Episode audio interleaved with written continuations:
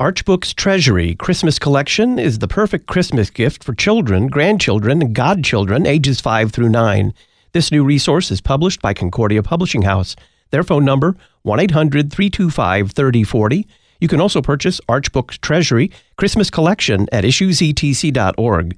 The Issues Etc. Book of the Month for December, Archbook's Treasury Christmas Collection 1-800-325-3040 or issuesetc.org.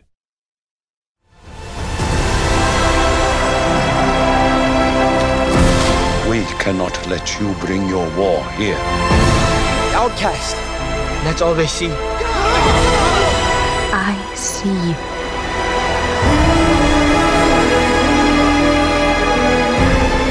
The way of water connects all things. Before your birth and after your death. This is our home! I need you with me. And I need you to be strong.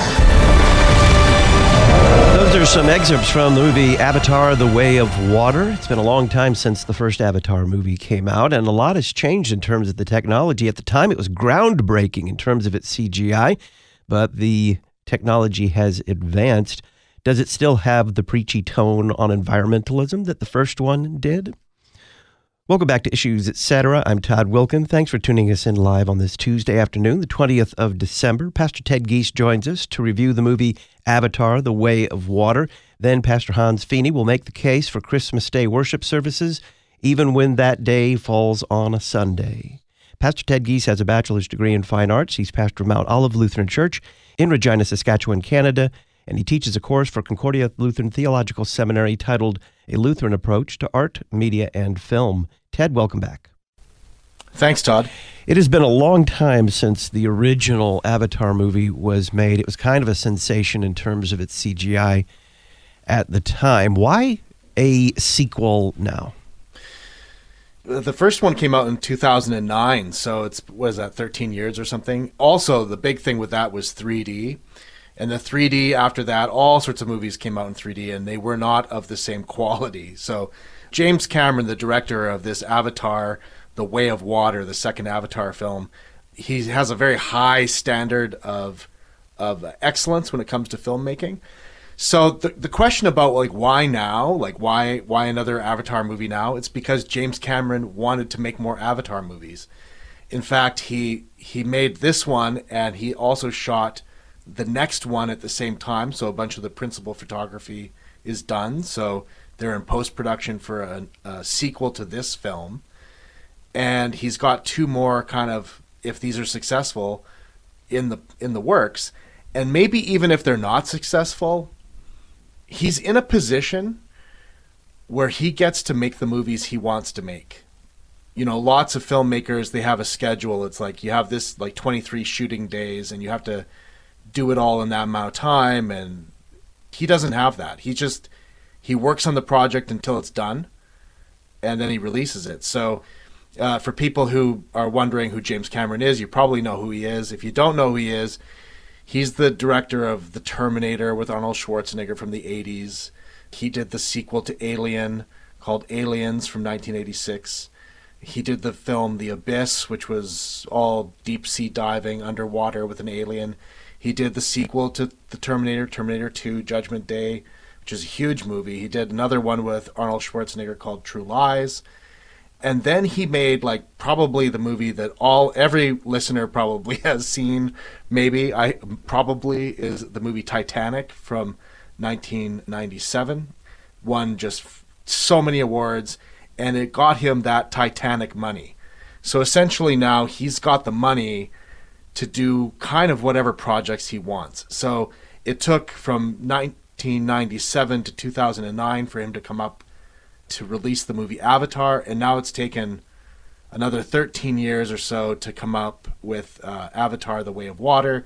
But I think that you know now everything is kind of all the machinery is in place. He can churn out uh, a number of these films. His his thing is he really gets caught up on the technical aspects, and he wants to provide film goers with a high quality of a film going experience. So, review for us what the premise that was established in the first film was. So, uh, the thing with that previous Avatar film and also this Avatar film is that the stories themselves are pretty simple. The real showcase thing here isn't so much the story as much it is as it is the visuals, the technical stuff, right? So it's got a lot of flash, but the actual story is pretty simple. So that first one, when it came out, people said, well, it's a lot like Kevin Costner's Dances with Wolves from 1990. Or other people said, you know, it's a lot like Disney's Pocahontas cartoon from 1995. So the ways in which these are similar is that with Dances with Wolves, you have Kevin Costner. He ends up with Plains Indians, Aboriginal people in in the United States in the Wild West.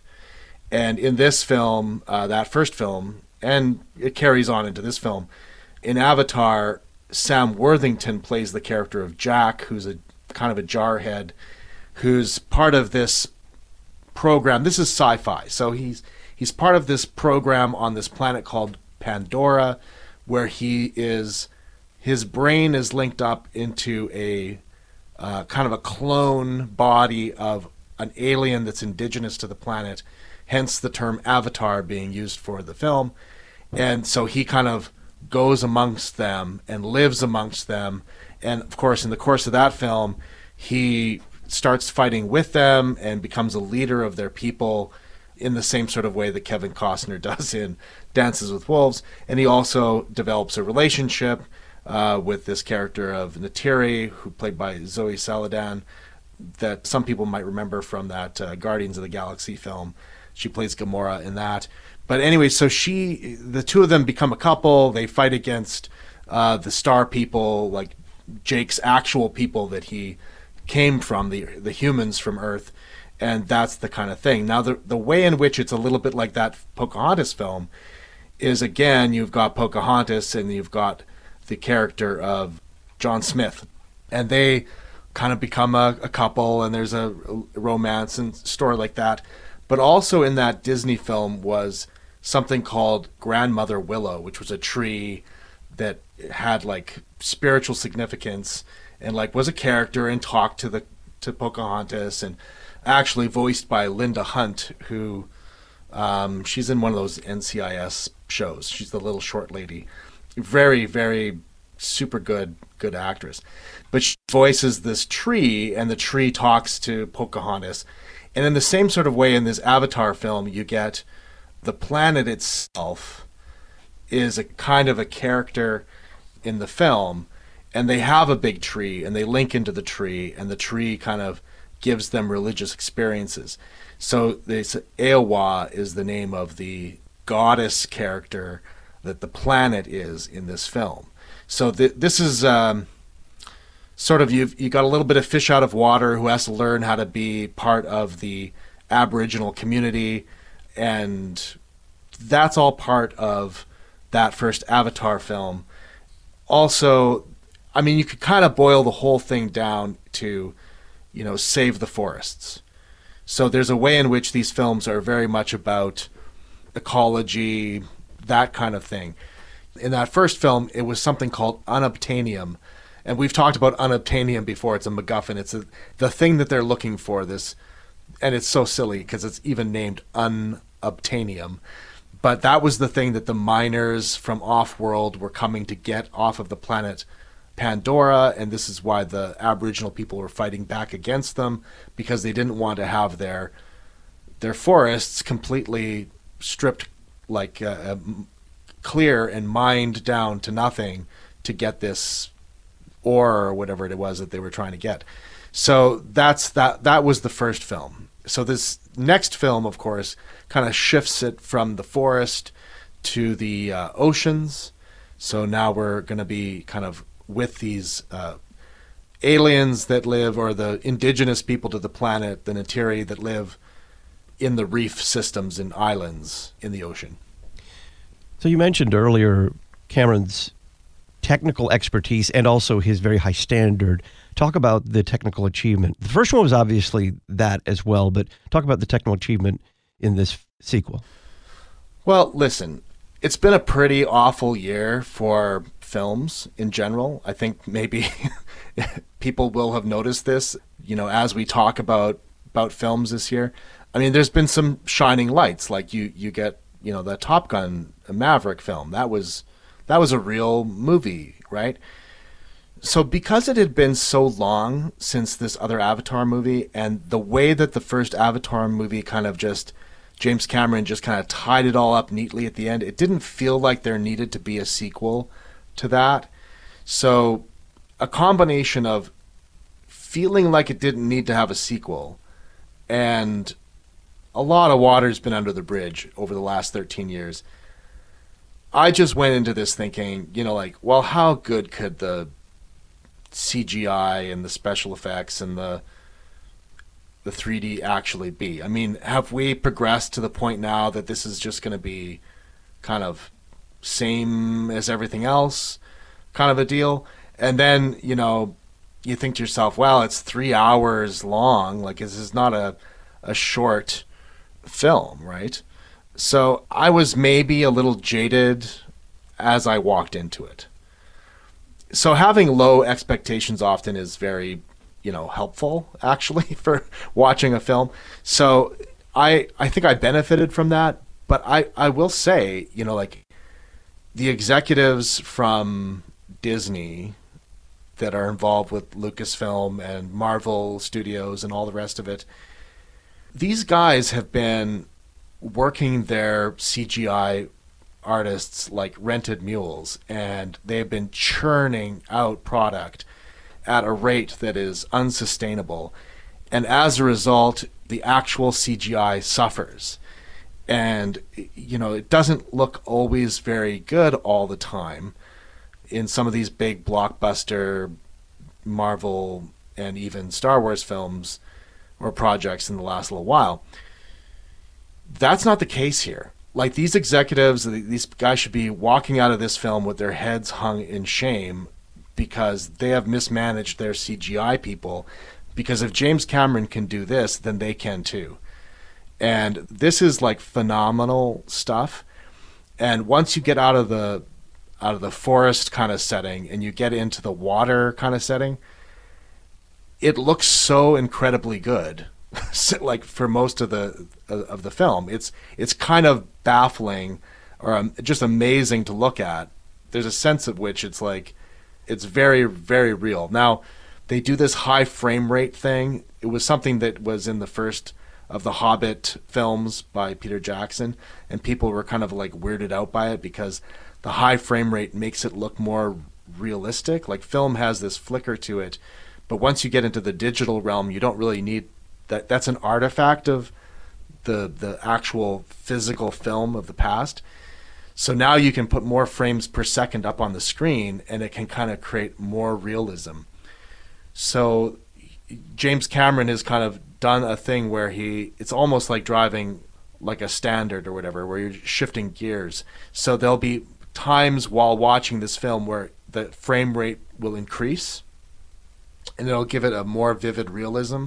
And then there's like when people are just standing around talking the frame rate will like shift gears and go down to like your classic film frame rate. So you know like there are just eye-popping periods uh, uh like segments of this film that are something to behold. Also like i'm not a big fan of 3d because 3d kind of deadens out the color. Because you're looking through these 3d glasses and it's it's just not as bright and clear. And that's a problem still with 3D, but it just everything about the way that this is presented is pretty amazing. Because that all of that CGI I have never seen any CGI that is as good as this when it comes to like okay so it has to look correct underwater and it has to look like these aliens come out of like the indigenous people from the planet have to come out of the water and the, the water on them has to look good. They've they've done some real amazing technical things with this film in terms of like just getting it to look as real as possible. So that's an achievement in and of itself. So, is it a step forward? Is it this one of those kind of moments where people walked into the movie theater, saw what the filmmaker had produced technically in terms of production values and is it that kind of a experience? It's going to be like that for some people. I mean, the other thing about it is is that it's so real in some ways. You start to um, forget that it's CGI, or you're not. It's not something you're thinking about. Like we've often talked about the uncanny valley, and this is not really doing that uncanny valley thing quite the same way. And it's not just that it's like well done, it's also clever for the storytelling because there's some characters that that are returned to their roles that probably shouldn't because if you remember the first film the way the first film ended like the villain this Quaritch character he died in the at the end of the first film but this is the villain of this film too so there's a way in which they brought him back but the CGI then actually facilitates that for making the film it's a very well done thing. And I, I think part of it might be the time and care and attention to making sure that it's good. I imagine that other companies could do the same if they weren't like just racing to get as much product out as possible. So this might be partly because James Cameron has his Titanic money and he's now doing the projects he wants to do the way he wants to do them on the time schedule that he's decided he wants to do them on. Uh, one more question with regard to the technical aspect of it, because you know much of Hollywood, I won't say old Hollywood, but kind of classic Hollywood up until the advent of CGI, was a big industry. Filmmaking requires lots and lots and lots of people off camera to make things happen, down to the smallest detail. Mm-hmm and lots of work and lots of time to set up shots. And now all that's taking place under the team of the CGI team inside a computer mainframe. And the actors are walking around in green suits with dots on them on entirely green sound stages. And I mean, it's changed directing, it's changed just about everything mm-hmm. that's being done here. Do you think that although obviously individual films have replaced what the camera sees with what the computer generates. But do you think it could ever replace it? They would have had to have done a lot of principal photography of real things to manage to generate this. In the old days, quote unquote, lots of people were involved in making films. I would say that there's probably on a film like this, there's more people making this film than there would have been but you wouldn't have been able to make this film exactly the way it is. Like, there's more people working on it today than there would have been 20 years ago. Like, if you stay to the very end of the credits at the end, not because there's a post credit scene or something, but if you just stay to watch to see all the names of everybody who's involved, when you get to the CGI related stuff, it's just armies of people that work on these. It's it's it's an incredible number of people but it does come at a price. You know, there's going to be lots of films that can be made that don't require this level of of computer graphic work, and those ones will be. I guess it gets into the category of profitability and whether you can kind of achieve what you're looking to do. So, the budget for this film is is 350 million dollars. Its opening weekend was 134 plus million dollars. Its worldwide gross though was 441 7 like when it comes to millions of dollars. So it's like it's already made back its budget on its opening weekend and we're going into the Christmas break. So the profitability of it is always going to be a question when it comes to like how do we make a film? Do we just shoot it with a conventional film camera or not? Like it, you're kind of get, getting into the category now where the old way of making films is kind of becoming an artisanal kind of way of doing it, and some filmmakers like the look of it, but all the time you've got people trying to emulate that with the digital as well. Pastor Ted Giese is our guest, reviewing the movie Avatar The Way of Water. When we come back, the first movie was kind of a thinly veiled sermon on environmentalism. What's the message of the second?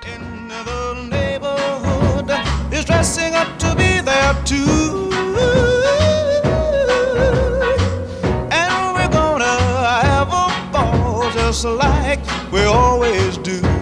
Saturday night at the movies. Who cares what picture you see?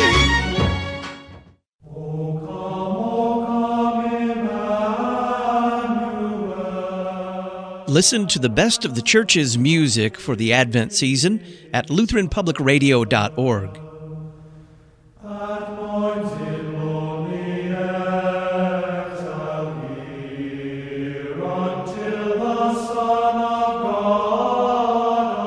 Sacred music for the Advent season. LutheranPublicRadio.org.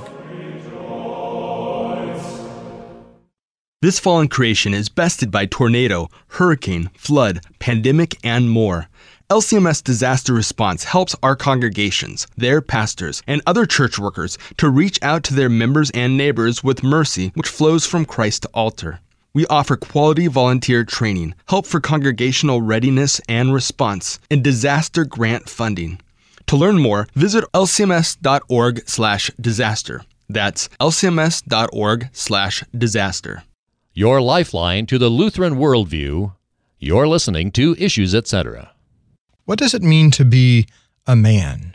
The December issue of the Lutheran Witness takes up the question of anthropology. And for us as Lutherans, understanding what man is and who man is begins first and foremost with understanding who Jesus is and what he has done, how he is the perfect man. Pick up your copy today by visiting cph.org/witness or visit our website witness.lcms.org to learn more.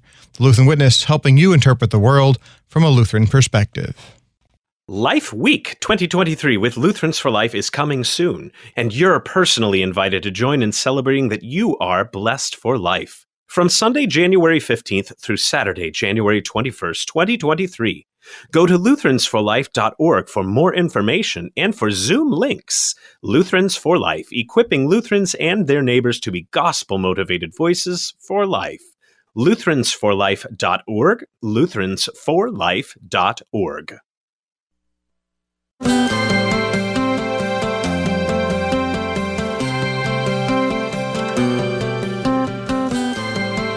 Welcome back to Issues Etc. We're reviewing the movie Avatar: The Way of Water. I'm Todd Wilken. This is Issues Etc. Pastor Ted Giese is our guest, and he teaches a course for Concordia Lutheran Theological Seminary titled "A Lutheran Approach to Art, Media, and Film." If you enjoy our movie reviews with Pastor Giese, please make a year-end tax-deductible donation to support the worldwide outreach of Issues Etc.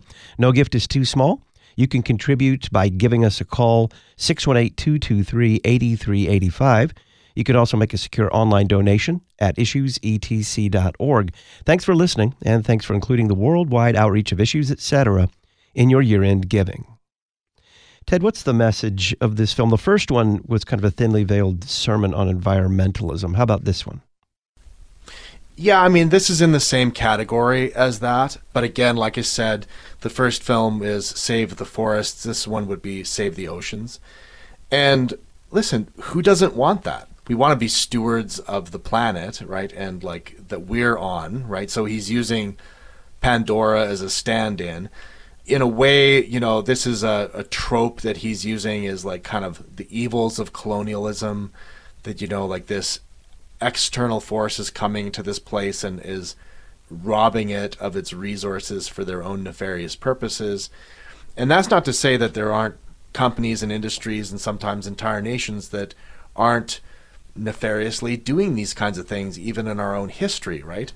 But this is what it all boils down to. I mean, you'll notice when you watch the film that the star people are all European descent, like quote unquote white people. There's one obvious Asian lady who's in a couple scenes and not playing a scientist, by the way, but that's pretty much it. So you, yeah, you can start to kind of maybe start to feel like it's that that preachy kind of thing might be in it, except of course it's a three-hour movie. So what ends up happening is is that it's peppered in through there. It's part of the general story, but it doesn't come across as heavy-handed as it might in a shorter version of a film like this. If it had been tighter in terms of its editing, maybe that would be more obtrusive. It is there. It's it's kind of gently put there, but it's there. The main thing this time isn't unobtainium, it's amrita. This is the name that they have for it, and it's kind of found in a gland inside a whale, uh, at the base of the whale's skull. So there's these alien whales. One of your villains in this is whalers. So star people, whalers from Earth coming to like capture and kill whales just to get this this kind of ambrosia. The thing about it is is that it stops aging. Like it stops it dead in its tracks. So it becomes this extraordinarily expensive substance back on Earth. And then here's this other kind of interesting, strange detail. So this amrita stuff, that word is actually a noun that is found in Hinduism, and it, the meaning of it is the water of life. It's the drink of the Hindu gods. So the devas, these shining, exalted heavenly beings, divine beings, after being cursed, they stir up the oceans, churn up the oceans, and one of the things that comes out of it is this picture of amrita, which is this ambrosia of immortality. So that's from actual real world here in this world Hinduism. He's taken that idea and he's applied it to this liquid, this yellow liquid that comes out of the whale's gland to explain what that is, right? And, and, nobody goes into any kind of detail about that. You just find out what amrita is if you put it in a Google search engine and you click enter, and that's what comes up. But clearly, it's not by accident because the Hindu idea matches up with what's going on on the screen. So this is something that you end up with in this film, which is kind of interesting. So, and essentially, whaling is it's a bit of a straw man. Who is he making this movie to like chastise? Like the Japanese? Like there's very few nations that do any whaling anymore at all. And I think that everybody sitting in the theater is going to think to themselves, yeah, whaling's bad. You know, we remember seeing Star Trek 4, The Voyage Home, and Captain Kirk explaining to us that whaling is terrible. So we don't need to be lectured about that.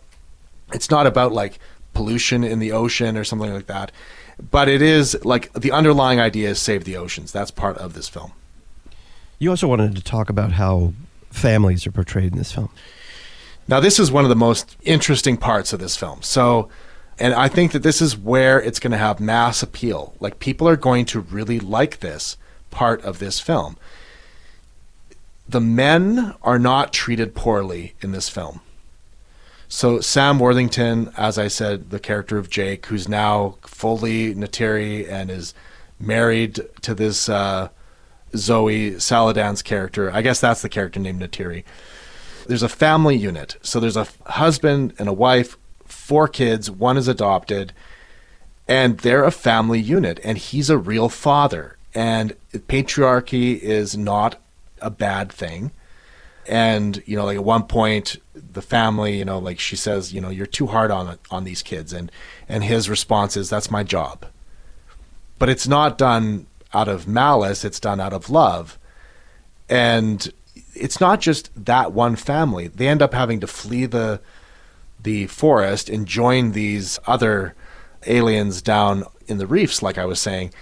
In that place too you have the the uh, father and the mother as the leaders of the people, and the fathers are respected. They're not the butt of jokes. They're not made to be disrespected, and they're good with their kids. Like they're and they're but they're firm. There's consequences to things.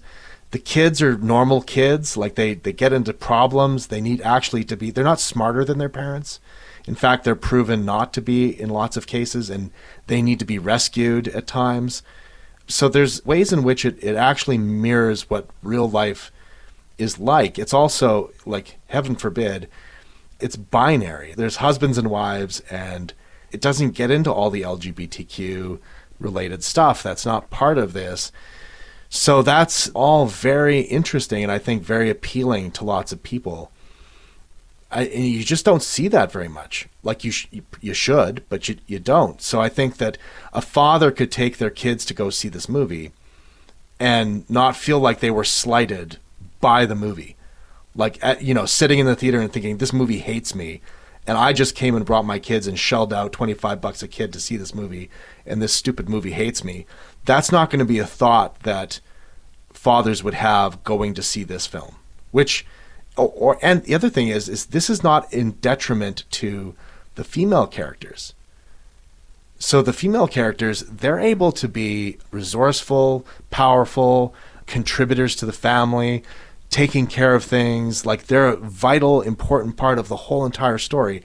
You know, you don't fight sexism with sexism. Here you have like a, a real family unit that is presented in a way that's believable and relatable. So, and also not like notice four kids, three of their own and an adopted kid. This breaks the 2.5 or one child or zero child general thing that you see in movies and TV shows and whatever else that gets pushed on society. So this is very different when it comes to that. I think it's one of the most positive elements of the whole entire film. With about a minute here, what are your pastoral concerns? Well, first, let's just start quickly with the the family related stuff. So, near the very beginning of the film, there's a quote from Jake who says, "Wherever we go, this family is our fortress." And then by the end of the film, he says about the sea. He says, "We're sea people now. This is our home. I can't save my family by running. This is our home. This is our fortress.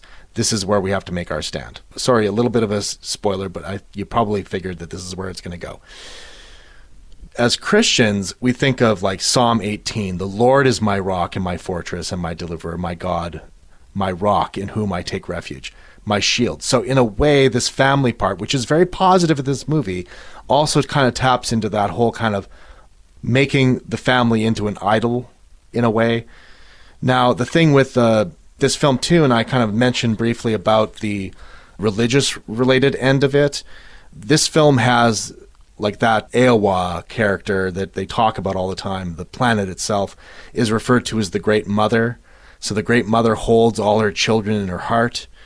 You know, there's also this idea that, you know, this is a quote from the movie people say all energy is borrowed and someday you have to give it back. So there's kind of a materialism to the spirituality. And part of it is is that their physiology, they have a way of linking into other animals, into trees and things like that, and then sharing experiences all through Eywa, the god character. And then the whole point of the film, the way of water part, is when they're actually meeting with these reef people, and the reef people say, the way of water has no beginning and no end. The sea is around you and in you. The sea is your home before your birth and after your death. Our hearts beat in the womb of the world. Our breath burns in the shadows of the deep. The sea gives and the sea takes away. Water connects all things, life to death and darkness to light. So, as Christians, we're going to think back maybe to Job chapter 1, right? Naked I came from my mother's womb, and naked shall I return. The Lord gave, and the Lord has taken away. Blessed be the name of the Lord. So this is Gaia worship. It's pagan deity stuff for the Na'vi. I guess there's a way in which people could go see this film. There's lots of great action in the last hour of the film. He really pulls out all the stops. It's a very slow build up to that. But kind of under the surface of the water, as it were, going through it, is religious ideas. And the religious ideas that are here are pagan. They're not Christian you might walk in, sit down, watch this film, really enjoy it for the visuals, the technical aspects, also the positive family unit and positive father children, you know, husband wife kind of stuff. But don't forget to pay attention to the fact that there's this religious undercurrent. So you might not agree with all the politics of it, but don't let the religious part get lost in the shuffle. And if there's questions or something to talk about afterwards, make sure you take the opportunity to do that. Pastor Ted Giese has a bachelor's degree in fine arts. He's pastor of Mount Olive Lutheran Church in Regina, Saskatchewan, Canada, and he teaches a course for Concordia Lutheran Theological Seminary titled A Lutheran Approach to Art, Media, and Film. You can read his movie reviews at our website, issuesetc.org. Click Talk on Demand Archives. Ted, thank you. Thank you. Pastor Hans Fiene joins us next. He has written recently making the case that even if Christmas Day falls on a Sunday, you still go to worship. We'll find out why next.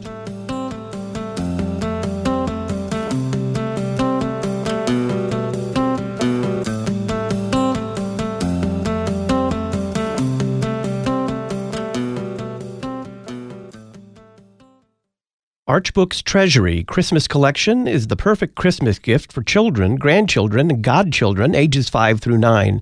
This new resource is published by Concordia Publishing House. Their phone number 1-800-325-3040. You can also purchase Arch Books Treasury Christmas Collection at issuesetc.org. The Issues Etc. Book of the Month for December, Arch Books Treasury Christmas Collection 1-800-325-3040 or issuesetc.org. Memoria Press award winning Latin programs have successfully taught hundreds of thousands of students across the world. Their easy to use, step by step Latin curriculum provides students with an academic vocabulary, a mastery of English grammar, and strong critical thinking skills. If you're interested in learning more, visit memoriapress.com and save $5 on your next purchase by using the coupon code LPR23. Memoria Press, saving Western civilization one student at a time. Spiritual and religious. You're listening to Issues Etc. When Martin Luther preached the dedication for the Torgau Church, he asserted that nothing else happened in this house but that our dear Lord speak to us and we respond in prayer, thanksgiving, and praise. Issues Etc. guest Dr. John Pless. The same could be said of Concordia Theological Seminary. This is a place where our Lord speaks to us through His Word, and we respond in joyful and thankful confession. We therefore invite you to visit our campus where the Word of Christ dwells among us richly. Learn more about studying for the vocations of pastor or deaconess at ctsfw.edu or call 1 800 481 2155 forming servants in Jesus Christ to teach the faithful, reach the lost, and care for all. Concordia Theological Seminary, Fort Wayne, Indiana. ctsfw.edu or 1 800 481 2155.